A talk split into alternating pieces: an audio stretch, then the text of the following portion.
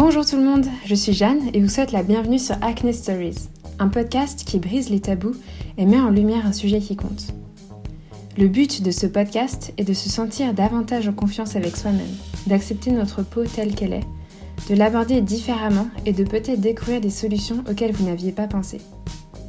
Chaque épisode raconte une histoire vraie, révèle des sentiments profonds et partage des conseils utiles et des approches inattendues. Dans l'épisode d'aujourd'hui, c'est Jackson qui va vous parler de son expérience avec l'acné. Son récit aborde des sujets assez profonds et soulève des réflexions sur le traitement roaccutane, sur l'acné chez les hommes, sur le regard des autres, sur comment prendre du recul face à la bataille sans fin que l'acné peut former et sur les solutions et le soutien que l'on peut trouver sur les réseaux sociaux. Merci Jackson d'avoir été transparent et pour avoir partagé les bons et les mauvais moments que tu as traversés. Rien n'est facile effectivement, on se sent souvent seul et complexé à l'idée de ce que les autres peuvent penser de nous. Heureusement, c'est une question de trouver du soutien, affirmer son courage et en ressortir plus fort. Cet épisode est une traduction racontée par mon ami Nathan, que je remercie. Bonne écoute Bonjour tout le monde, je m'appelle Jackson et je vous retrouve aujourd'hui sur le podcast Acne Stories pour vous partager mon parcours avec l'acné ainsi qu'avec Roaccutane. Actuellement, je suis plutôt en phase de cicatrisation. Mais avant d'entrer dans le vif du sujet, j'aimerais préciser que si vous souhaitez me contacter ou juste euh, suivre mon actualité, bien sûr, n'hésitez pas à m'envoyer un message. J'adore discuter avec des gens à propos de leur expérience et j'aime que l'on me pose des questions au sujet de mon parcours. Donc, n'hésitez pas à me suivre, mon compte Instagram se nomme dudewithacne. Bon, maintenant, je me lance dans mon récit. La première fois que j'ai fait de l'acné, c'était après l'été de la troisième année de collège. Avant cela, j'avais vraiment une peau nette, à tel point que je recevais des compliments et on me demandait aussi quelle était ma routine de soins. Mais je n'avais pas de routine de soins, je répondais juste de l'eau. Ou alors, hum, peut-être que cela vient de ton maquillage, tu sais. J'étais totalement la personne ignorante qui ne comprenait pas l'acné, que je méprise aujourd'hui. En parlant d'acné, je n'avais aucune idée à quel point cela pouvait devenir aussi critique. Après l'été de cette année de troisième, cela a commencé à légèrement empirer. Je remarquais certaines choses. Vous savez, à cette période, tout le monde traverse la puberté. La mienne empirait un peu comparée à celle des autres. Disons que c'était un peu plus sévère, juste légèrement pire que les autres. Le premier produit que je me souviens avoir utilisé sont les lingettes nettoyantes de Walmart. Je n'ai rien contre Walmart, hein, mais juste pour clarifier les choses, comme quoi c'était vraiment une marque générique. C'est mon père qui les a achetées, probablement quatre boîtes de 100 lingettes nettoyantes, et c'est sûr, cela n'a fait qu'empirer l'état de ma peau. Après cela, c'était oh mon dieu, je dois vraiment prendre ce problème au sérieux. J'ai commencé alors à tester d'autres séries de soins, Neutrogena, Acne Free, si je me rappelle bien du nom, et évidemment Proactive. La liste de tous ces lots de produits est longue. J'étais très gêné à en parler, même avec ma famille. Je n'avais pas envie de paraître, comment dire, je n'avais pas envie que les gens se sentent tristes pour moi, je n'avais pas envie d'exprimer mes émotions au sujet de l'acné, aussi parce que je ne connaissais personne d'autre qui traversait une période d'acné aussi sévère. J'ai agi comme si tout était ok. Deux années se sont écoulées ainsi. C'est à la fin de mon année de seconde au lycée que tout cela est vraiment devenu critique. Pendant l'été, ma peau était vraiment restée plutôt stable, et quand je suis retourné à l'école à la rentrée de la première, mon acné était à son état le plus critique. Quelque chose dont je suis très fier c'est d'avoir toujours été très actif et impliqué dans mes études, malgré cet immense complexe d'avoir de l'acné. Ces quatre années, j'ai réussi à gérer les comédies musicales de l'école, j'étais aussi le délégué de la classe pendant toutes les années de lycée.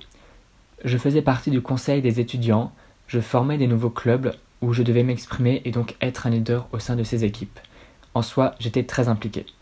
Cela m'a vraiment aidé par rapport à mon anxiété sociale, même si j'y fais encore face à cause de l'acné. Au début de la seconde, l'état de ma peau était mauvais. Ma mère m'avait enfin demandé si je souhaitais voir un dermatologue, et j'ai répondu oui, j'en ai envie.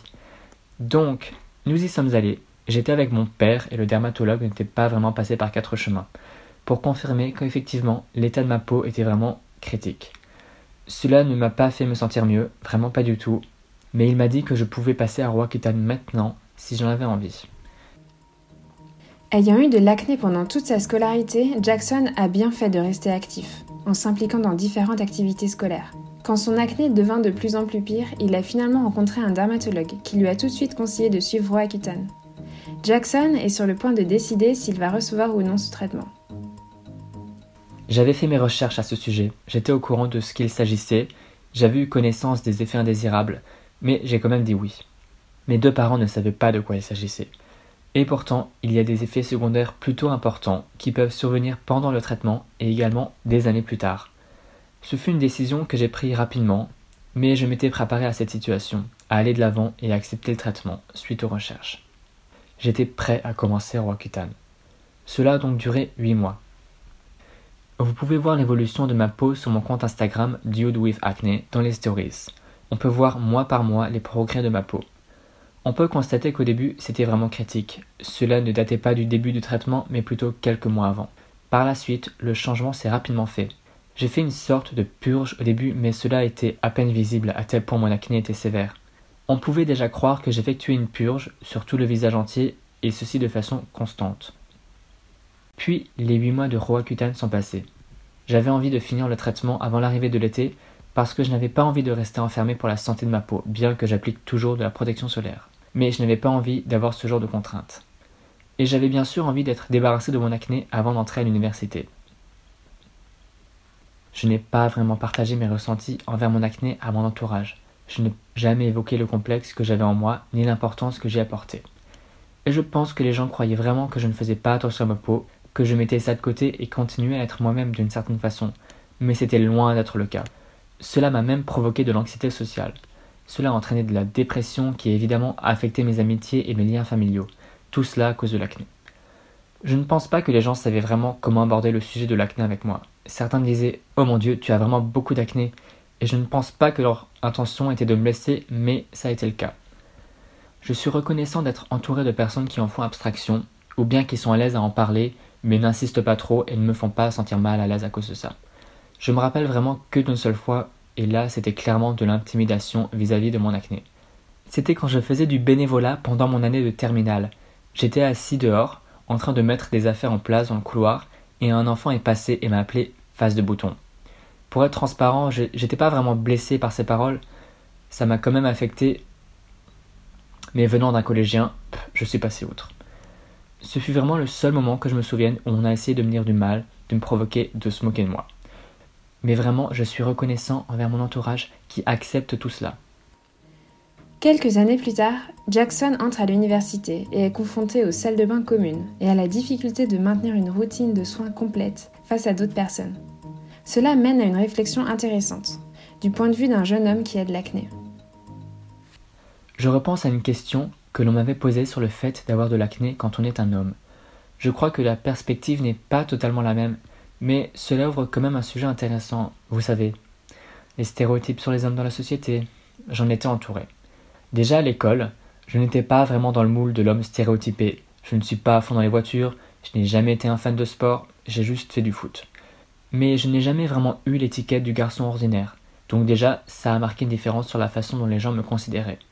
Et avec l'acné par-dessus, c'était une couche supplémentaire. Un autre point que je souhaite aborder est la virilité toxique. J'ai déjà défié les limites, disons, étant quelqu'un qui n'est pas dans le moule, comme je l'ai mentionné avant, je crois que l'acné joue un rôle là-dedans. Cela provoque du stress qui déclenche davantage d'acné, qui entraîne du stress et donc encore de l'acné.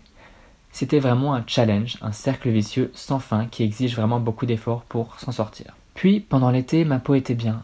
Pour revenir un peu en arrière, la fin de ma terminale était géniale. J'avais un peu de boutons, mais il y avait surtout des cicatrices.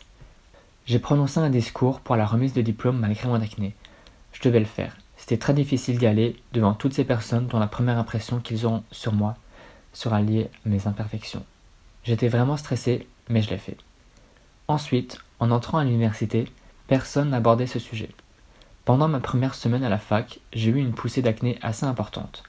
Je vivais dans une résidence universitaire classique, avec les salles de bain communes, et j'étais gêné d'avoir une routine de soins très poussée. D'autres garçons entraient avec seulement une brosse à dents et du dentifrice. Ils se brossaient les dents et repartez. C'était tout. Moi, j'arrivais avec une sorte de vanity plein de produits qui prennent environ 20 minutes à appliquer. Vous savez, le gel nettoyant, la lotion tonique, la crème hydratante, chaque matin et chaque soir. Pendant cette première semaine, je me dépêchais et je n'avais pas envie de le faire. et c'est cela qui a déclenché ma poussée d'acné. Cela était sans doute lié au stress également, le fait d'arriver dans un environnement nouveau, mais je crois vraiment que c'était lié à ma routine que j'avais un peu négligée en plus de l'anxiété, parce que je ne savais pas si j'allais être à l'aise pour appliquer ma routine. En plus, il n'y avait pas de petite serviette présente dans le placard de la résidence universitaire, que j'aurais pu utiliser pour le visage uniquement. C'était un challenge assez terrifiant. J'ai essayé de voir s'il y avait des gens, garçons ou filles, qui avaient de l'acné et se rendaient dans les salles de bain communes, mais bon, je devais surmonter cela par moi-même. J'ai donc fait ma routine et personne n'y prêta jamais attention. Personne ne fit de remarques. Une fois, quelqu'un qui avait un peu d'acné me demanda Qu'est-ce que tu fais pour ton acné? Quand il a vu que je suivais toute une routine de soins dans la salle de bain, il est arrivé, mais j'étais un peu nerveux. Et il m'a dit J'ai de l'acné. Aurais-tu des conseils à me donner? Parce que c'est pas évident dans les salles de bain communes. C'était génial d'entendre juste cette petite question. Et d'avoir un échange à ce sujet, je me suis senti plus à l'aise et moins seul surtout. J'ai donc survécu à ma première année à la fac. C'était une année très stressante qui m'a provoqué plus d'acné. Dans cette université, six étudiants ont perdu la vie, dont un qui était au collège avec moi. On se connaissait depuis l'école primaire. Aussi, l'an dernier, au moins quatre personnes de ma ville natale, dont un avec qui j'ai eu mon diplôme, un autre étant mon ami, ainsi que le père d'un ami, se sont donné la mort. Pendant les vacances d'hiver, on m'a diagnostiqué la maladie de Lyme. C'était vraiment une année difficile. J'ai consulté un thérapeute pendant le trimestre du printemps. Je la vois toujours actuellement, et cela a vraiment aidé de parler de tous ces ressentis liés à l'acné, et évidemment tout le reste dont la racine est l'acné, l'anxiété, la dépression, qui ont évolué vers des soucis plus importants, affectant d'autres aspects, non seulement causés par l'acné uniquement. Après les vacances de printemps, ma thérapeute et moi avons pris la décision de ne pas retourner au campus, jusqu'à la fin de l'année. Je suis donc allé dans ma résidence universitaire, j'ai fait ma valise et suis rentré chez moi. J'avais beaucoup de temps libre et j'ai découvert sur Instagram la communauté autour de l'acné, et j'étais vraiment épaté. J'ai tout de suite beaucoup interagi avec les gens en parlant de leur expérience avec l'acné. Il n'y a personne autour de moi qui ait une acné aussi sévère, jusqu'à que je tombe sur cette communauté de personnes ayant le même problème de peau. Et je ne me suis plus du tout senti seul.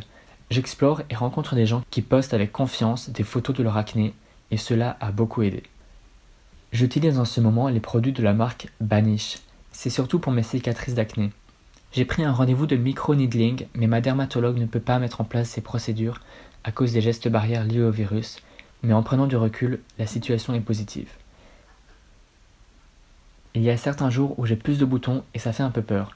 Je suis anxieux à l'idée que cela puisse revenir comme avant, c'est-à-dire une acné très sévère. Mais je garde la tête haute et je vais gérer ce qui peut nous arriver dans la vie.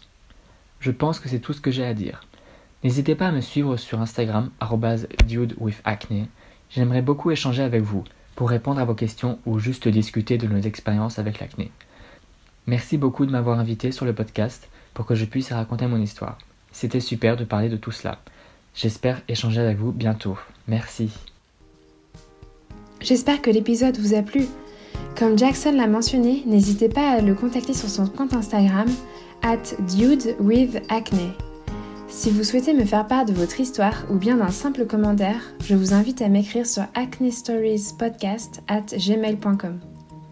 N'hésitez pas à partager cet épisode sur les réseaux sociaux et à lui donner une note sur iTunes. Acne Stories est aussi disponible sur Deezer et Spotify et possède une page Instagram. A très bientôt pour le prochain épisode